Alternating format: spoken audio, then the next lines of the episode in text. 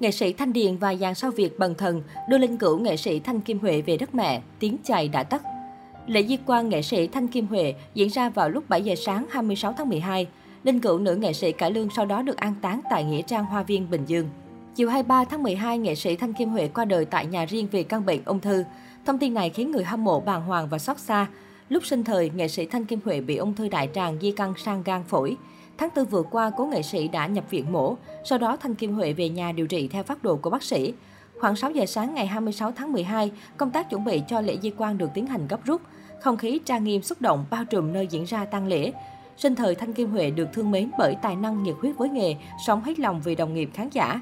Ai nấy đều không khỏi xót xa khi nhìn đàn chị, người đồng nghiệp nổi tiếng về với đất mẹ. Nghệ sĩ Thanh Điền xuất hiện với vẻ mặt buồn bã, gắn gượng lo chu toàn hậu sự của vợ. Trước đó, giây phút cuối đời của nữ nghệ sĩ cải lương đình đám, Thanh Điền đã nắm tay và nhắn gửi đầy xúc động. Khi tôi nắm tay và thì thầm bên tai, em đẹp, nếu em trở lại làm người nghệ sĩ, em phải răng hát cho hay để phục vụ khán giả. Thì miệng vợ mỉm cười. Tới bây giờ khi nhớ lại khoảnh khắc đó tôi vẫn thấy ngạn ngào, ông tâm sự. Trong phút tiễn đưa, nghệ sĩ Thanh Điền nói lời cảm ơn bạn bè đồng nghiệp, khán giả đã đến viếng nghệ sĩ ưu tú Thanh Kim Huệ.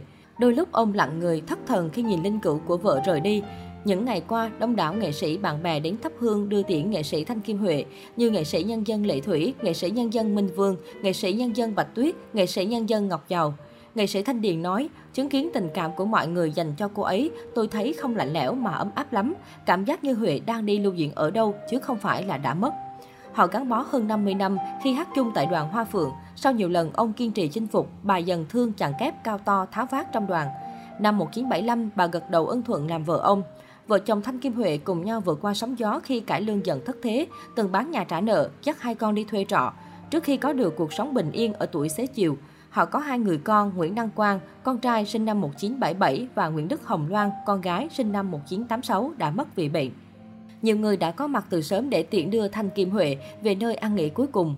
Đến đưa tiễn nghệ sĩ Thanh Kim Huệ lần cuối vào sáng 26 tháng 12 có nghệ sĩ nhân dân Thanh Tuấn, nghệ sĩ ưu tú Thành Lộc, Hồng Tơ và Gia Bảo. Nghệ sĩ nhân dân Thanh Tuấn là người đồng nghiệp thân thiết và gắn bó với thị hến của Ngao Sò Ốc Hiến. Cả hai bắt đầu kết hợp trong những vở diễn cổ trang vô cùng ăn ý và đặc sắc, được nhiều khán giả yêu mến như Nụ Tầm Xuân, Tiếng Sông Cửu Long, Những Ngày Xưa Thân Ái, Mùa Sầu Riêng, Tấm Ảnh Ngày Xưa. Thành Lộc lặng lẽ nhìn Linh Cửu tiền bối rời đi. Năm 9-10 tuổi, anh lần đầu thu băng chung với bà trong tuồng Lan và Điệp. Anh đóng Xuân, em trai Lan. Lúc đó tôi ngỡ ngàng vì được gặp một ngôi sao cải lương, nghe tiếng hát cao vút nhưng vẫn mềm mại trữ tình của chị, anh nói.